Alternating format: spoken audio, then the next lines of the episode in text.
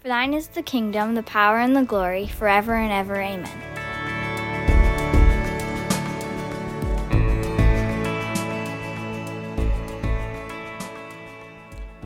Imagine with me for a moment. Imagine that I was a romantic husband. Uh, my wife may have a hard time imagining that, but imagine, just for the sake of humoring me.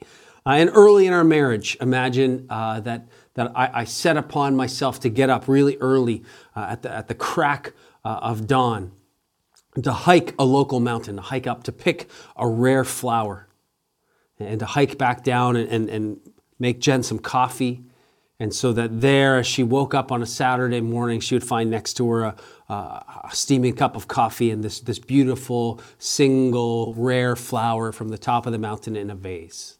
Right? Imaginary me is not so bad, huh? Um, but imagine over time that, uh, I mean, that starts to get a bit old. that's a lot of work. And eventually, I want to sleep in on a Saturday. And so I find a local vendor just across the street who sells these rare flowers and, so, so rather than getting up so early, I, I, sort of hop out in the morning, I pick up a Starbucks and I grab one of these flowers. Still, you know, still pretty good, right? But, uh, but, but a little different.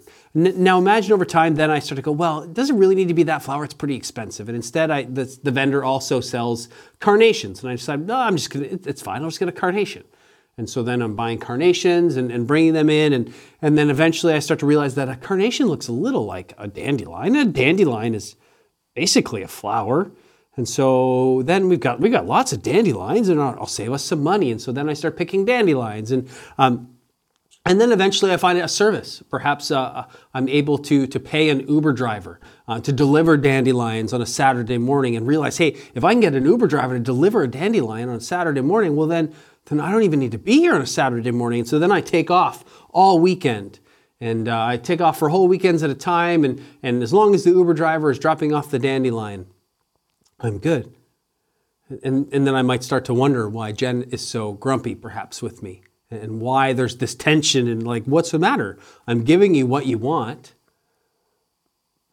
And you can see the twist and the distortion going from something that's so heartfelt and genuine to, to becoming just this ritualized exercise and then rely, relying on the, the ritualized symbol rather than what it originally intended in the first place. And, and I think that's kind of what's going on here in many ways with, with religion where we take something that was originally a, a, devotion of our heart and, and, an expression of it, and then it becomes more about the expression and, and sort of like how little can we do in that expression to what was originally there. And um, we're going to see that a little bit here this morning as we look at uh, the temple. In uh, we were in Matthew chapter 21, uh, in verse 12, uh, and Jesus entered the temple, um, and so the temple itself. Um, originally was the tabernacle. And so the people are wandering through the desert. They've just come out of exile or out of slavery in the, the Exodus. Uh, they're wandering through the desert, and God blesses them with this tent. He says, Create this tent uh, and the tabernacle, and it's going to be a movable tent.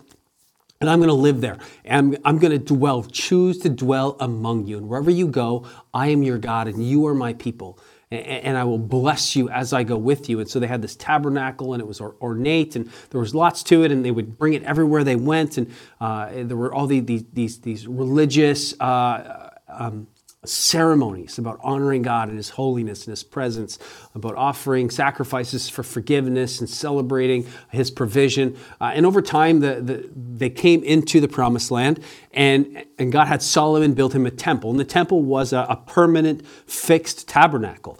And it was the place where God was going to dwell amongst his people, and it was going to be uh, the city on a hill, a light to the nations.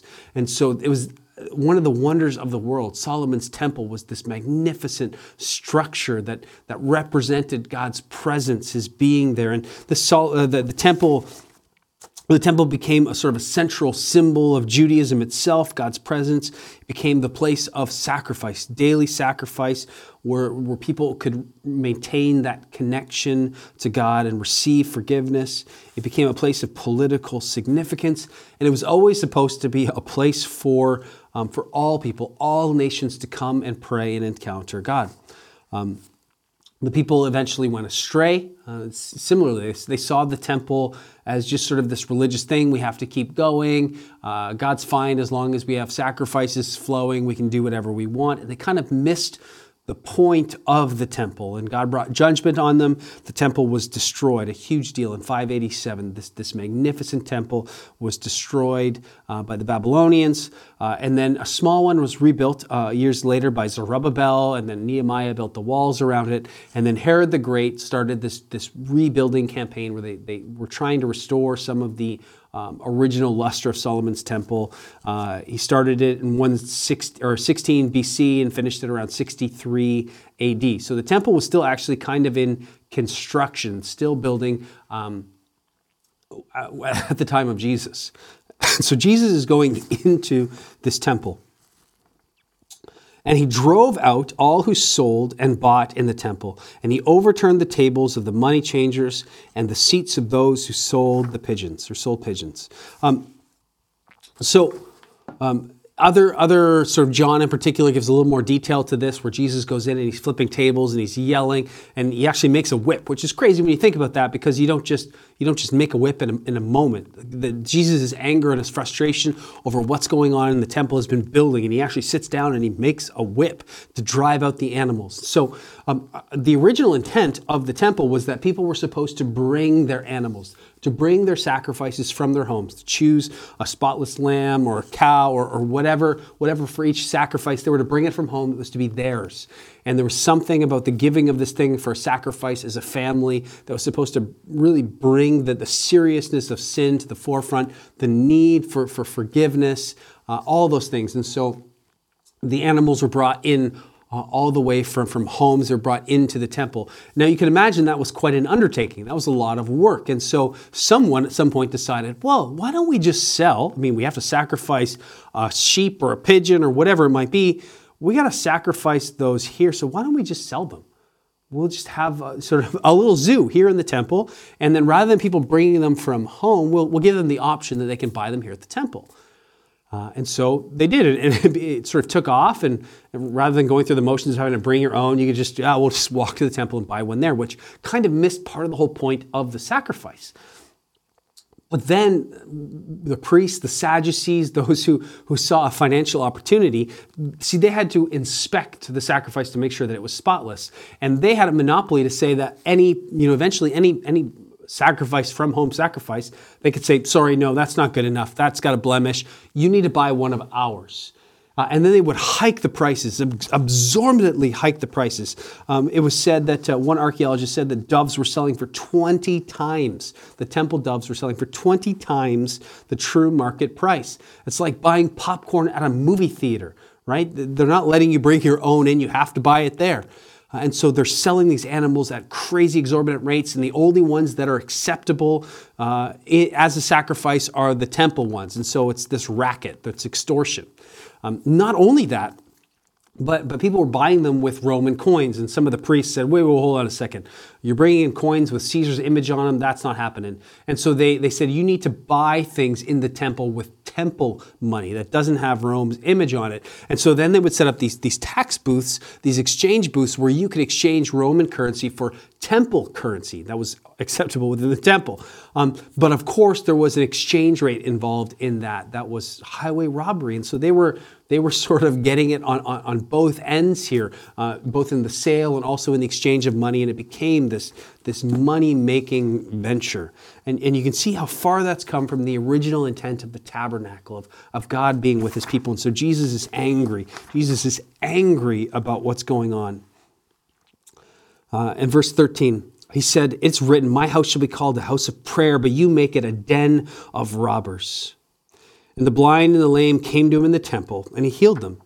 But when the chief priests and scribes uh, saw the wonderful things that he did, and the children crying out in the temple, Hosanna to the Son of David, they were indignant. And they said to him, Do you hear what these are saying? And Jesus said to them, Yes. Have you never heard, out of the mouths of infants and nursing babies, you have prepared praise? And leaving them, he went out of the city to Bethany and lodged there. Um, part of the regulation they brought into the temple was that cripples, lame, uh, were not they were not allowed inside the temple. They were impure. And so they would sit on the outside at the gates of the temple. But here we see maybe they're even going in, breaking temple customs, going into Jesus. And Jesus is showing himself greater than the temple because not only is he not defiled by them, but he's able to heal them. And so he's showing in that moment that he is greater than the temple itself. In the morning, as he was returning to the city, he became hungry. And seeing a fig tree by the wayside, he went to it and found nothing on it but only leaves. And he said to it, May no fruit ever come from you again. And the fig tree withered at once. Uh, so it's a small, sort of living parable of this idea of Jesus expecting to find fruit. He goes to the temple and he doesn't find fruit in people's lives. It just looks good on the outside, but there's no real fruit. And so he sees this fig tree and he curses it and it withers. And when the disciples saw it, they marveled, saying, How did the fig tree wither at once?